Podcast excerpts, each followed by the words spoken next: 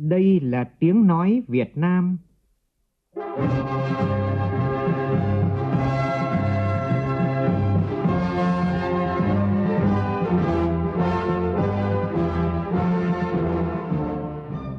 là tiếng nói Việt Nam, phát thanh từ Hà Nội, thủ đô nước Cộng hòa xã hội chủ nghĩa Việt Nam.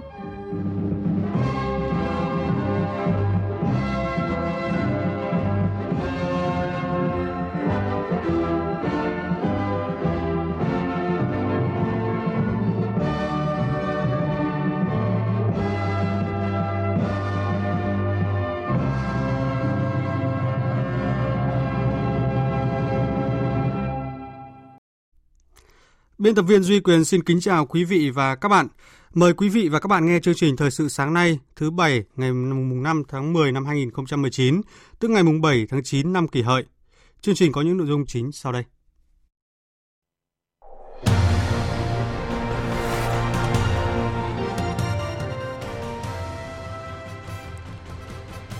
Thủ tướng Chính phủ yêu cầu đẩy nhanh tiến độ các công trình giao thông trọng điểm vùng đồng bằng sông Cửu Long. Hôm nay, thành phố Hà Nội tổ chức hội nghị biểu dương điển hình tiên tiến người tốt việc tốt tiêu biểu và vinh danh công dân thủ đô ưu tú năm 2019. Liên hoan quốc tế sân khấu thử nghiệm lần thứ tư năm 2019 đã chính thức khai mạc với sự tham gia của hơn 20 đoàn nghệ thuật thuộc 8 quốc gia. Nhân sự kiện này, trong chương trình, biên tập viên Đài Tiếng Nói Việt Nam có bình luận nhan đề Sự sáng tạo không có giới hạn. Trong phần tin thế giới, Tổng thống Mỹ khẳng định việc đề nghị Trung Quốc điều tra đối thủ Joe Biden không liên quan đến việc ký kết thỏa thuận thương mại. Tình hình tại Iraq tiếp tục diễn biến phức tạp.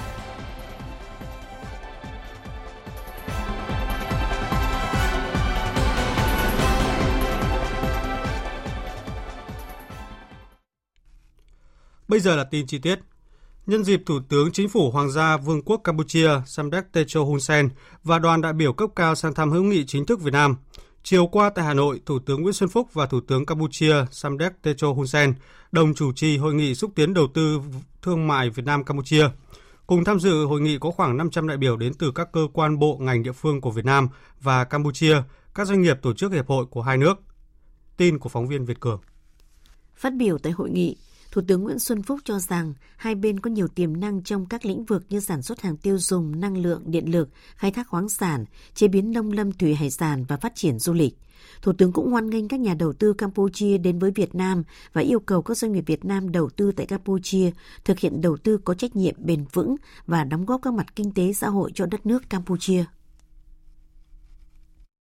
Chính phủ Việt Nam tạo mọi điều kiện tốt nhất và thuận lợi nhất cho hàng hóa doanh nghiệp, nhà đầu tư, du khách và người dân Campuchia khi đến Việt Nam đầu tư, kinh doanh và du lịch. Chính phủ, các cơ quan nhà nước, chính quyền địa phương, các doanh nghiệp, nhà đầu tư, các hiệp hội có liên quan. Cùng nhân dân hai nước, hãy cùng tạo dựng và củng cố lòng tin, hãy làm cho mối quan hệ trở nên thân thuộc, gắn bó như keo, vỡ sệt. Hãy cùng mang đến hạnh phúc và chia sẻ khát vọng thịnh vượng giữa hai dân tộc và nhân dân hai nước thân yêu của chúng ta. Tại hội nghị, trước sự chứng kiến của Thủ tướng Nguyễn Xuân Phúc và Thủ tướng Hun Sen, hai cơ quan quản lý về đầu tư của hai nước là Bộ Kế hoạch và Đầu tư Việt Nam và Hội đồng Phát triển Campuchia đã ký biên bản ghi nhớ về hợp tác đầu tư. Văn phòng Chính phủ vừa có thông báo kết luận của Thủ tướng Chính phủ Nguyễn Xuân Phúc tại buổi kiểm tra tình hình đầu tư xây dựng tuyến cao tốc Trung Lương, Mỹ Thuận, Cần Thơ và các công trình dự án hạ tầng giao thông khu vực đồng bằng sông Cửu Long. Tin chi tiết cho biết. Về phương án quản lý khai thác tuyến đường cao tốc thành phố Hồ Chí Minh Trung Lương, Thủ tướng Chính phủ yêu cầu Bộ Giao thông Vận tải, Bộ Tài chính khẩn trương thực hiện ý kiến chỉ đạo của Thủ tướng Chính phủ tại văn bản số 2760 ngày 25 tháng 9 năm 2019. Trong đó lưu ý làm rõ cơ sở pháp lý để xây dựng đề án cũng như thẩm quyền quyết định các vấn đề có liên quan, nhất là công tác thu phí sử dụng đường bộ thông qua trạm thu phí. Đồng thời nghiên cứu phương án đầu tư nâng cấp mở rộng tuyến đường nhằm đáp ứng yêu cầu giao thông vận tải. Đối với dự án đầu tư xây dựng đường cao tốc Trung Lương Mỹ Thuận, trong điều kiện ngân sách nhà nước còn nhiều khó khăn, nhưng Thủ tướng Chính phủ đã đồng ý hỗ trợ từ ngân sách nhà nước cho dự án. Điều này thể hiện quyết tâm rất cao của Chính phủ, Thủ tướng Chính phủ trong việc triển khai dự án này. thời gian thi công xây dựng không còn nhiều. Vì vậy, Thủ tướng Chính phủ yêu cầu nhà đầu tư dự án phải đẩy nhanh hơn nữa tiến độ thi công, đảm bảo chất lượng, đặc biệt lưu ý nền đất yếu ở khu vực này, tuyệt đối an toàn lao động, giữ gìn vệ sinh môi trường. Đối với dự án đường cao tốc Mỹ Thuận Cần Thơ, Thủ tướng Chính phủ đã đồng ý hỗ trợ từ ngân sách nhà nước cho dự án, yêu cầu Bộ Giao thông Vận tải khẩn trương triển khai các thủ tục điều chỉnh dự án theo đúng quy định của pháp luật, đồng thời thực hiện tổ chức đấu thầu để lựa chọn nhà đầu tư thực hiện dự án, đảm bảo khởi công dự án trong quý 1 năm 2020. Đối với dự án đầu tư xây dựng cầu Mỹ Thuận 2, Thủ tướng Chính phủ yêu cầu Bộ Giao thông Vận tải khẩn trương triển khai các thủ tục đầu tư hạng mục thành phần cầu chính, đảm bảo khởi công trong quý 1 năm 2020, phấn đấu hoàn thành đưa dự án vào sử dụng đồng bộ với tuyến đường cao tốc Trung Lương Mỹ Thuận. Thủ tướng Chính phủ yêu cầu Bộ Giao thông Vận tải tiếp tục nghiên cứu đầu tư tuyến đường cao tốc Cần Thơ Cà Mau trong kế hoạch đầu tư giai đoạn 2021-2026, đồng thời tiếp tục đẩy mạnh triển khai đầu tư xây dựng các dự án hạ tầng giao thông tại khu vực đồng bằng sông Cửu Long theo quy định đã được phê duyệt. Tối qua, Liên hoan quốc tế sân khấu thử nghiệm lần thứ tư năm 2019 đã chính thức khai mạc tại Nhà hát lớn Hà Nội, với sự tham gia của hơn 20 đoàn nghệ thuật thuộc 8 quốc gia. Liên hoan do Hội nghệ sĩ sân khấu Việt Nam phối hợp với Cục Nghệ thuật biểu diễn, Sở Văn hóa Thể thao Hà Nội tổ chức. Phản ánh của phóng viên Ái Kiều. Liên hoan quốc tế sân khấu thử nghiệm lần thứ tư diễn ra từ nay đến ngày 13 tháng 10 tại Hà Nội với sự tham gia của hơn 20 đoàn nghệ thuật thuộc 8 quốc gia, trong đó có 7 đoàn nghệ thuật quốc tế tham gia liên hoan gồm Hungary, Israel, Ấn Độ, Hàn Quốc, Trung Quốc, Singapore và Hy Lạp. Nghệ sĩ nhân dân Lê Tiến Thọ, Chủ tịch Hội nghệ sĩ sân khấu cho biết, với sự nỗ lực khám phá, tìm tòi phong cách thể hiện sân khấu mới, các tiết mục sân khấu thử nghiệm tham gia lần này có tính đa dạng về đề tài và phong cách nghệ thuật. Nói chung là các bạn ờ, chúng tôi nhìn thấy ở cái tính chuyên nghiệp của họ. Hai nữa là nó có một cái tính giản lược trong cái sân khấu. Đối với uh, sân khấu của chúng tôi ờ, thì cũng có những cái đơn vị họ cũng đang vươn tới cái sự giản lược ấy. Thế nhưng mà nhìn chung của những cái hoạt động của sân khấu ở trong nước thì vẫn là lấy một cái số đông hoành tráng hơn để tạo ra được cái ấn tượng. Tô Thị ơi, Trần Hưng quả là một dũng tướng kêu hùng nơi chiến tranh. Trong kỳ liên hoan quốc tế sân khấu thử nghiệm lần thứ tư năm nay, cùng các đơn vị nghệ thuật trong nước và quốc tế, nhà hát Đài Tiếng Nói Việt Nam tham gia vở kịch hát Ngàn năm mây trắng. Tác phẩm kịch thơ cùng tên của Phó giáo sư tiến sĩ Nguyễn Thế Kỷ được nghệ sĩ ưu tú Thanh Ngoan và nghệ sĩ nhân dân Triệu Trung Kiên dàn dựng trên sân khấu.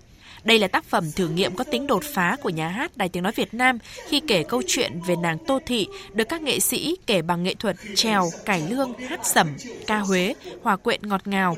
Nghệ sĩ nhân dân Triệu Trung Kiên nói rằng anh cùng ekip của mình muốn mang phép thử của sân khấu dân tộc giới thiệu với bạn bè quốc tế.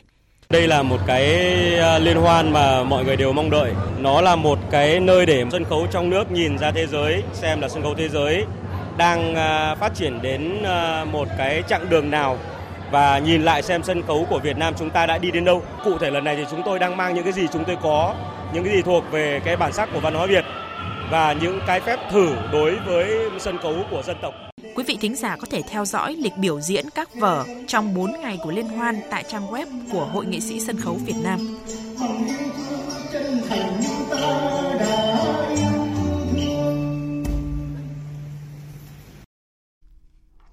Hướng tới kỷ niệm 65 năm ngày giải phóng thủ đô, sáng nay thành phố Hà Nội tổ chức hội nghị biểu dương điển hình tiên tiến người tốt việc tốt tiêu biểu và vinh danh công dân thủ đô ưu tú năm 2019. Ghi nhanh của phóng viên Nguyên Nhung trước thềm hội nghị. Các tấm gương tiêu biểu được biểu dương không chỉ là những nhà quản lý, các giáo sư, tiến sĩ mà còn có cả những tấm gương bình dị là công nhân lao động, là nông dân, người dân tộc thiểu số có nhiều đóng góp cho địa phương và thành phố Hà Nội. Chị Nguyễn Thị Thanh Hiếu, Tổ môi trường 1, chi nhánh Hoàn Kiếm, Công ty trách nhiệm hữu hạn một thành viên môi trường đô thị Hà Nội chia sẻ, hơn chục năm qua, chị đón giao thừa trên đường phố để dọn dẹp vệ sinh môi trường. Được vinh danh công dân thủ đô ưu tú thì nói chung là điều bất ngờ. Mình sẽ phải cố gắng hơn nữa để góp phần cho thủ đô được à, lúc nào trong không khí trong lành, khách du lịch đến đông hơn. Vinh dự được vinh danh công dân thủ đô ưu tú năm 2019, ông Lý Văn Phủ, người dân tộc Giao ở huyện Ba Vì, được nhân dân tín nhiệm bầu làm trưởng thôn Yên Sơn 3 năm liền. Ông thường xuyên vận động nhân dân trong thôn tích cực xây dựng nông thôn mới. bản thân gia đình ông đã hiến 200 mét vuông đất để làm đường giao thông. Với vốn kiến thức sẵn có, ông đã hướng dẫn bà con trồng dược liệu để khai thác lâu dài, giúp nâng cao thu nhập và để nghề thuốc nam ngày một phát triển trong thôn Yên Sơn. Chăn trở về cái à, cây dược liệu bây giờ muốn trồng được nhiều vì cái khoa học để mà nhân ghép cây giống thì bà con chưa có. Cho nên là rất có thể là nó phí cái cây giống, tỷ lệ mọc của nó là à, thấp. Nếu mà không bảo tồn khai thác mãi nó kiệt đi là nó sẽ hết dần. Cái nghề thuốc nam của mình khả năng cũng diệt phong dần. Rất là mong làm thành cái mô hình để mà cho bà con nhân dân trong thôn xóm mà phát triển cây dược liệu của dân tộc. Với 700 đại biểu điển hình tiên tiến, người tốt việc tốt và 10 gương mặt công dân thủ đô ưu tú năm 2019 cùng với hàng nghìn tấm gương người tốt việc tốt của thủ đô những năm qua sẽ là những nhân tố tích cực có sức lan tỏa mạnh mẽ trong cộng đồng và xã hội để góp phần nhiều hơn nữa cho sự nghiệp xây dựng và phát triển thủ đô ngày càng giàu đẹp, văn minh. Nằm trong các hoạt động hướng tới kỷ niệm 65 năm ngày giải phóng thủ đô ngày 10 tháng 10, Tối qua tại nhà hát Âu Cơ, thành phố Hà Nội đã diễn ra lễ trao giải báo chí về xây dựng Đảng và hệ thống chính trị của thành phố Hà Nội. Giải báo chí về phát triển văn hóa và xây dựng người Hà Nội thanh lịch văn minh lần thứ hai năm 2019. Tin cho ai? Sau 9 tháng phát động, hai giải báo chí của thành phố đã nhận được sự tham gia hưởng ứng của nhiều cơ quan báo chí trung ương Hà Nội và đông đảo các nhà báo với nhiều tác phẩm phong phú. Sau hai vòng chấm sơ khảo và trung khảo, ban tổ chức đã trao 3 giải A, 5 giải B, 10 giải C và 15 giải khuyến khích cho các tác giả dự giải báo chí về xây dựng Đảng và hệ thống chính trị. Đối với giải báo chí về phát triển văn hóa và xây dựng người Hà Nội thanh lịch văn minh, ban tổ chức cũng trao 3 giải A, 5 giải B, 10 giải C và 15 giải khuyến khích. Đài Tiếng Nói Việt Nam đã giành được 2 giải B và 2 giải khuyến khích do các tác giả, nhóm tác giả của Ban Thời sự VV1 và Ban Văn hóa xã hội VV2 thực hiện. Sáng nay tại Hà Nội, Bộ Nông nghiệp và Phát triển Nông thôn tổ chức hội thảo tham vấn chuyên gia về nhận diện các vấn đề trong xây dựng nông thôn mới giai đoạn 2010-2020 và định hướng cho giai đoạn 2021-2030. Phóng viên Minh Long đưa tin. Các nội dung chính được tập trung thảo luận tại hội thảo hướng đến mục tiêu trong giai đoạn 2021-2030 phải đảm bảo vai trò chủ thể thực sự của người dân, đảm bảo nông dân có đủ năng lực và cơ hội tham gia hưởng thụ thành quả phát triển của đất nước, cư dân nông thôn có thu nhập ổn định, ngành nông nghiệp có năng lực cạnh tranh quốc tế. Sau gần 9 năm thực hiện chương trình mục tiêu quốc gia xây dựng nông thôn mới, toàn bộ mục tiêu bao trùm đã đạt nhiều chỉ tiêu vượt mục tiêu đặt ra cho giai đoạn 2010-2030. Riêng về giao thông gấp 5 lần về hạ tầng 5 năm trước đó. Về điện đã có 100% số xã có điện lưới quốc gia. Tính đến đầu tháng 6 năm 2019, cả nước đã có trên 4.500 xã đạt chuẩn nông thôn mới, đạt 50,01% so với mục tiêu đặt ra của chương trình đến năm 2020 là 50%. Trước đó vào chiều qua tại Lào Cai đã diễn ra hội nghị tổng kết 10 năm thực hiện chương trình mục tiêu quốc gia xây dựng nông thôn mới toàn tỉnh giai đoạn 2010-2019. Đánh giá tại hội nghị cho thấy tính đến hết tháng 9, toàn tỉnh Lào Cai có 48 trong tổng số 143 xã đạt chuẩn nông thôn mới. Dự kiến kết thúc năm nay sẽ có 51 xã đạt chuẩn nông thôn mới, hoàn thành vượt mục tiêu đại hội đảng trước một năm. Bình quân số tiêu chí đạt chuẩn một xã là 13,5 tiêu chí, không còn xã dưới 5 tiêu chí. Hội nghị đã tuyên dương các cá nhân điển hình có thành tích xuất sắc trong đóng góp xây dựng nông thôn mới của tỉnh Lào Cai. Còn tại tỉnh Điện Biên thì Ủy ban nhân dân huyện Nậm Pồ vừa tổ chức lễ công nhận cho xã Trà Nưa là xã đầu tiên đạt chuẩn nông thôn mới của huyện. Đây là xã đầu tiên của huyện nghèo biên giới Nậm Pồ cán đích nông thôn mới. Đặc biệt, Trà Nưa còn về đích nông thôn mới trước 2 năm so với dự kiến. Tối nay tại quảng trường Nhân dân tỉnh Lai Châu sẽ diễn ra lễ kỷ niệm 110 năm thành lập tỉnh, 70 năm thành lập Đảng bộ tỉnh. Để hướng tới sự kiện trọng đại này, từ cuối tháng 9 đến nay trên địa bàn đã diễn ra nhiều hoạt động nhằm giới thiệu và quảng bá hình ảnh Lai Châu với bạn bè trong nước và quốc tế. Tin của phóng viên Khắc Kiên. Trong ngày mùng 2 tháng 10 tại thành phố Lai Châu diễn ra triển lãm với chủ đề Lai Châu trên con đường phát triển, với 32 pano gần 400 ảnh khoảnh khắc chặng đường phát triển của Lai Châu và 100 tranh ảnh nghệ thuật. Đáng chú ý là từ hôm nay đến ngày 10 tháng 10, Hội trợ Thương mại Lai Châu năm 2019 diễn ra tại thành phố Lai Châu với khoảng 220 gian hàng, hứa hẹn sẽ thu hút lớn hứa hẹn sẽ thu hút lượng lớn khách tham quan mua sắm. Ngoài sự tham gia của các gian hàng thuộc doanh nghiệp trong nước, hội trợ có sự tham gia của nhiều doanh nghiệp đến từ Trung Quốc và Lào. Đặc biệt, chương trình kỷ niệm 110 năm thành lập tỉnh, 70 năm thành lập Đảng bộ tỉnh sẽ diễn ra tại quảng trường Nhân dân tỉnh Lai Châu. Tại chương trình, Đảng bộ chính quyền và nhân dân các dân tộc tỉnh Lai Châu vinh dự được đón nhận huân chương độc lập hạng nhất. Chương trình nghệ thuật Lai Châu niềm tin và khát vọng và màn bắn pháo hoa hứa hẹn sẽ có nhiều đặc sắc. Tiếp theo chương trình, biên tập viên Bùi Chuyên chuyển đến quý vị và các bạn một số thông tin thời tiết đáng chú ý.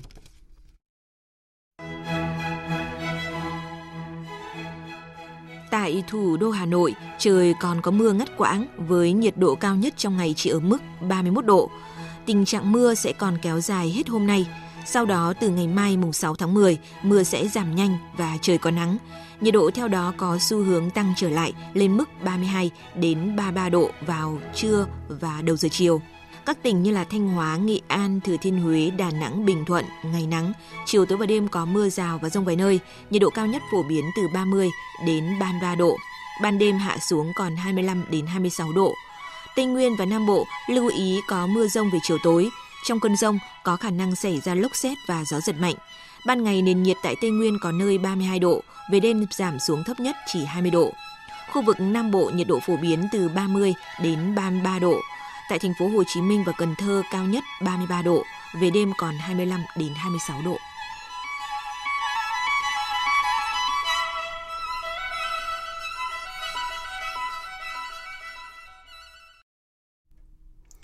Chương trình Thời sự sáng xin được tiếp tục với phần tin thế giới. Tư lệnh Bộ Chỉ huy tác chiến chiến lược lực lượng vũ trang Venezuela, tướng Sebazot cho biết, quân đội nước này vẫn tiếp tục được triển khai đảm bảo quốc phòng trong khuôn khổ chiến dịch Venezuela chủ quyền và hòa bình. Tin cho biết. Trong một thông điệp phát đi từ trung tâm chỉ huy, tướng Sembazos khẳng định quân đội Venezuela vẫn được đặt trong tình trạng cảnh báo da cam tức là cấp trung bình với mục tiêu bảo vệ chủ quyền và toàn vẹn lãnh thổ một cách kịp thời trên cơ sở tôn trọng các hiệp định thỏa thuận giữa các nước cũng như luật pháp quốc tế. Tướng Zibazot cũng thông báo cơ quan chức năng quân đội trong thời gian vừa qua đã phát hiện hơn 70 vụ máy bay từ Mỹ xâm nhập trái phép không phận Venezuela, trong đó có các chuyến bay do thám do các máy bay ET-3 thực hiện. Tất cả các vụ vi phạm không phận này đã được chính phủ Venezuela phản ứng một cách kịp thời nhằm tránh xảy ra những sự cố đáng tiếc. Tổng thống Mỹ Donald Trump cho biết việc ông gợi ý để Trung Quốc tiến hành điều tra đối với đối thủ chính trong cuộc bầu cử tổng thống năm 2020, Joe Biden, không liên quan đến việc ký kết thỏa thuận thương mại song phương giữa Mỹ và Trung Quốc. Trả lời câu hỏi của các phóng viên về khả năng có thể ký kết một thỏa thuận với Trung Quốc hay không nếu Trung Quốc mở cuộc điều tra đối với ông Biden, Tổng thống Donald Trump cho biết. Tôi muốn thực hiện thỏa thuận thương mại với Trung Quốc, nhưng chỉ khi nào điều đó mang lại những gì tốt đẹp cho đất nước chúng ta. Tuy nhiên, điều đó hoàn toàn không liên quan đến việc Trung Quốc mở cuộc điều tra với ông Biden. Phát biểu của ông Donald Trump được đưa ra trong bối cảnh Mỹ và Trung Quốc đang có kế hoạch tiến hành vòng đàm phán thương mại tiếp theo trong tuần tới.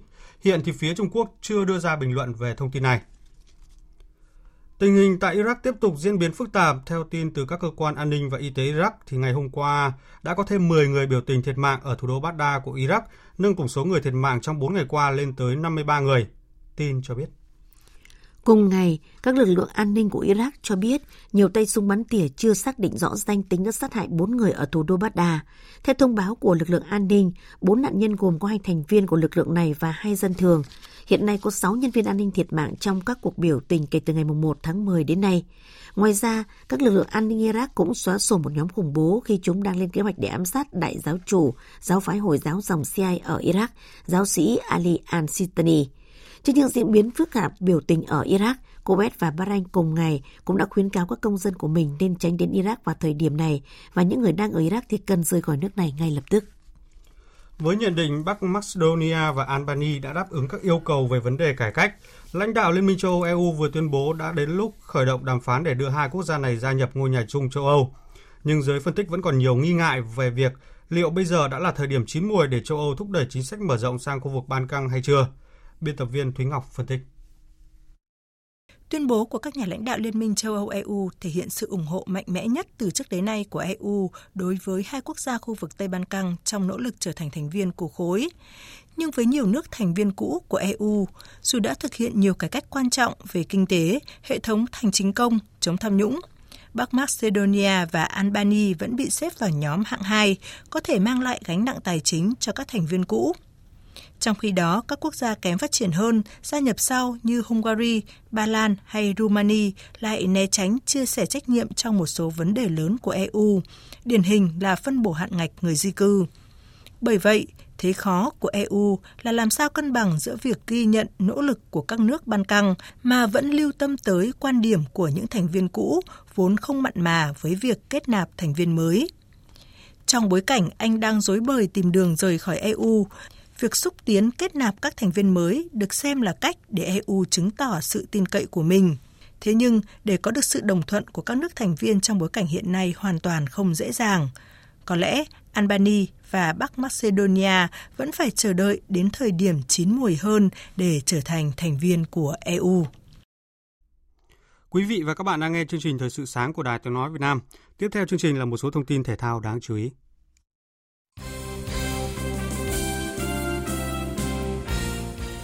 Để chuẩn bị cho hai trận đấu gặp đội tuyển Malaysia và đội tuyển Indonesia trong khuôn khổ vòng loại thứ hai World Cup 2022 khu vực châu Á, diễn ra trong các ngày mùng 10 và 15 tháng 10 tới. Huấn luyện viên trưởng Park Hang-seo vừa chốt danh sách gồm 25 cầu thủ cho trận đấu. 9 cầu thủ phải nói lời chia tay với đội tuyển và hai tiền đạo được bổ sung là Nguyễn Trọng Hùng và Nguyễn Tiến Linh của đội U22 Việt Nam lên tăng cường cho đội tuyển bóng đá quốc gia Việt Nam. Tối qua, giải bóng đá nữ vô địch quốc gia Cúp Thái Sơn Bắc 2019 đã bế mạc tại sân vận động tỉnh Hà Nam. Tham dự giải năm nay có 7 đội bóng trải qua 14 vòng đấu gay cấn và hấp dẫn. Đội tuyển thành phố Hồ Chí Minh 1 đã xuất sắc giành ngôi vô địch với thành tích bất bại. Đội tuyển Hà Nội xếp thứ nhì và Than khoáng sản Việt Nam xếp thứ ba. Giải vô địch bắn súng quốc gia 2019 đã khai mạc vào chiều qua tại trường bắn Trung tâm huấn luyện thể thao quốc gia Hà Nội. Tham dự giải vô địch quốc gia năm nay có gần 230 xạ thủ của 13 đoàn, với lực lượng đông nhất thuộc về hai đoàn giàu thành tích là chủ nhà Hà Nội và quân đội. Đây sẽ là giải đấu lớn cuối cùng thuộc hệ thống thi đấu quốc gia của bắn súng Việt Nam trong năm nay, trước khi các tuyển thủ tranh tài ở hai giải quốc tế lớn gồm giải vô địch bắn súng châu Á ở Doha, Qatar, đồng thời là vòng loại cuối cùng cho Olympic Tokyo 2020 và SEA Games 30 ở Philippines. Các sự kiện này sẽ diễn ra vào tháng 11 tới.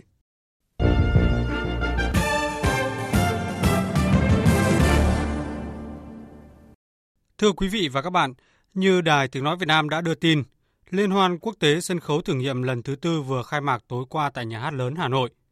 Trong 10 ngày, công chúng thủ đô sẽ được thưởng thức hơn 20 tác phẩm của các đoàn nghệ thuật quốc tế và Việt Nam với nhiều loại hình thể hiện những sáng tạo mới mẻ. Qua liên hoan, những người làm nghệ thuật nước nhà có cơ hội gặp gỡ, giao lưu với các bạn bè quốc tế để học hỏi kinh nghiệm và nuôi dưỡng niềm khát khao, bản lĩnh trong sáng tạo. Bình luận của biên tập viên Mai Hồng nhan đề Sự sáng tạo không có giới hạn qua giọng đọc của phát thanh viên Phượng Minh. Mời quý vị và các bạn cùng nghe. Vì sao Liên hoan sân khấu thử nghiệm quốc tế diễn ra 3 năm một lần lại được những người làm nghề và khán giả mong đợi như vậy? Bởi đây là điểm hẹn của những bước đi mới, những khám phá sáng tạo mới mẻ của sân khấu cả về hình thức và nội dung. Thông qua sân khấu thử nghiệm, các nghệ sĩ mong muốn làm giàu thêm nghệ thuật diễn xuất, ngôn ngữ sân khấu đầy tính ước lệ và làm thay đổi cách thưởng thức nghệ thuật nói chung và nghệ thuật sân khấu nói riêng của khán giả. Sân khấu truyền thống nhiều năm nay đối mặt với khó khăn lớn nhất, đó là vắng khán giả. Số lượng tác giả chuyên nghiệp cho các loại hình sân khấu truyền thống cũng ngày càng vắng bóng. Các nhà hát đáp ứng cho điều kiện kỹ thuật có tác phẩm có tính chuyên nghiệp cao cũng rất thiếu. Chính vì thế, tự làm mới mình chính là nhu cầu nội tại của những người làm nghệ thuật, của các nhà hát để tìm hướng đi thu hút người xem và đầu tư cho các tác phẩm đáp ứng nhu cầu, giá trị thẩm mỹ của công chúng ngày hôm nay. Liên hoan sân khấu thử nghiệm là nơi các nghệ sĩ được trình làng những ý tưởng, khám phá mới, thậm chí là chấp nhận thành công thì ít, thất bại thì nhiều để khai mở những lối đi mới. Liên hoan năm nay có sự góp mặt của 21 đoàn, trong đó có 7 đoàn nghệ thuật quốc tế. Các tiết mục tham gia liên hoan lần này có tính đa dạng về đề tài, phong phú về loại hình và mới mẻ trong phong cách nghệ thuật. Nhật thực là vở cải lương hiếm hoi của khu vực phía Nam tham gia liên hoan sân khấu thể nghiệm quốc tế lần này được chọn diễn trong đêm khai mạc. Vở diễn của đoàn sân khấu thử nghiệm thuộc nhà hát Thế giới trẻ, sân khấu Sen Việt thành phố Hồ Chí Minh chỉ có 3 diễn viên, nhưng thể hiện đa dạng các tính cách trong một con người. Về âm nhạc, những bài bản tiếng mộc của đờn kìm vang lên trên nền nhạc giao hưởng nhẹ nhàng, nghe thật lạ nhưng vẫn có sự hài hòa. Trong số những tác phẩm ở trong nước tham dự liên hoan, đã có một số vở diễn đã ra mắt công chúng và được đánh giá cao, như vở Ngàn năm mây trắng được Phó Giáo sư Tiến sĩ Nguyễn Thế Kỳ lấy cảm hứng từ câu chuyện truyền thuyết về hòn vọng phu qua nàng Tô Thị để kể câu chuyện về người phụ nữ Việt Nam. Vở diễn đã giới thiệu được cùng lúc nhiều loại hình sân khấu truyền thống mà không khiên cưỡng, chính là do tác giả và ekip giàn dựng đã tạo ra không gian văn hóa để các loại hình nghệ thuật cải lương, trèo, hát sầm, hát văn cùng xuất hiện, tồn tại và hòa quyện với nhau. Còn vở diễn Huyền thoại gò rồng ấp của đạo diễn, nghệ sĩ nhân dân Triệu Trung Kiên lại kết hợp hai phương pháp sân khấu hiện thực và biểu hiện. Vở kịch Huyền thoại gò rồng ấp vừa giành giải Hoa Sâm Bột tương đương huy chương vàng, giải thưởng cho vở diễn xuất sắc nhất tại Liên hoan sân khấu Trung Quốc ASEAN lần thứ 7, diễn ra từ 14 đến ngày 19 tháng 9 tại Nam Ninh, Trung Quốc. Các vở diễn khác của Liên hoan ít nhiều đều có những sáng tạo mới về nội dung và hình thức thể hiện. Trong khi đó, các vở diễn tham gia liên hoan của bảy đoàn quốc tế lại hứa hẹn chinh phục khán giả ở tính chuyên nghiệp với nhiều phong cách sáng tạo khác nhau. Có những tác phẩm được dàn dựng công phu, nhưng cũng có những tác phẩm hết sức đơn giản về hình thức tổ chức biểu diễn sân khấu. Sân khấu thử nghiệm luôn đòi hỏi các nghệ sĩ sự kiên trì, nhẫn nại, tìm tòi những sáng tạo. Đó là sân chơi không gò bó, không định kiến, không áp đặt tư tưởng. Ở đó sự tự do sáng tạo được đề cao. Công chúng chờ đợi các nghệ sĩ, các đơn vị nghệ thuật tham gia liên hoan với tinh thần cống hiến những sáng tạo mới mẻ cho nghệ thuật vì nghệ thuật. Sự sáng tạo không là gì ngoài một tinh thần dám bứt phá. Những người đi tiên phong đều cần có lòng dũng cảm và không có bất cứ giới hạn nào cho sự sáng tạo. Điều mong muốn lớn nhất của những người tổ chức và của các nghệ sĩ là làm thế nào những khám phá mới của Liên hoan sân khấu thử nghiệm sẽ tác động tích cực, tạo nên làn gió mới cho sự phát triển của sân khấu Việt Nam.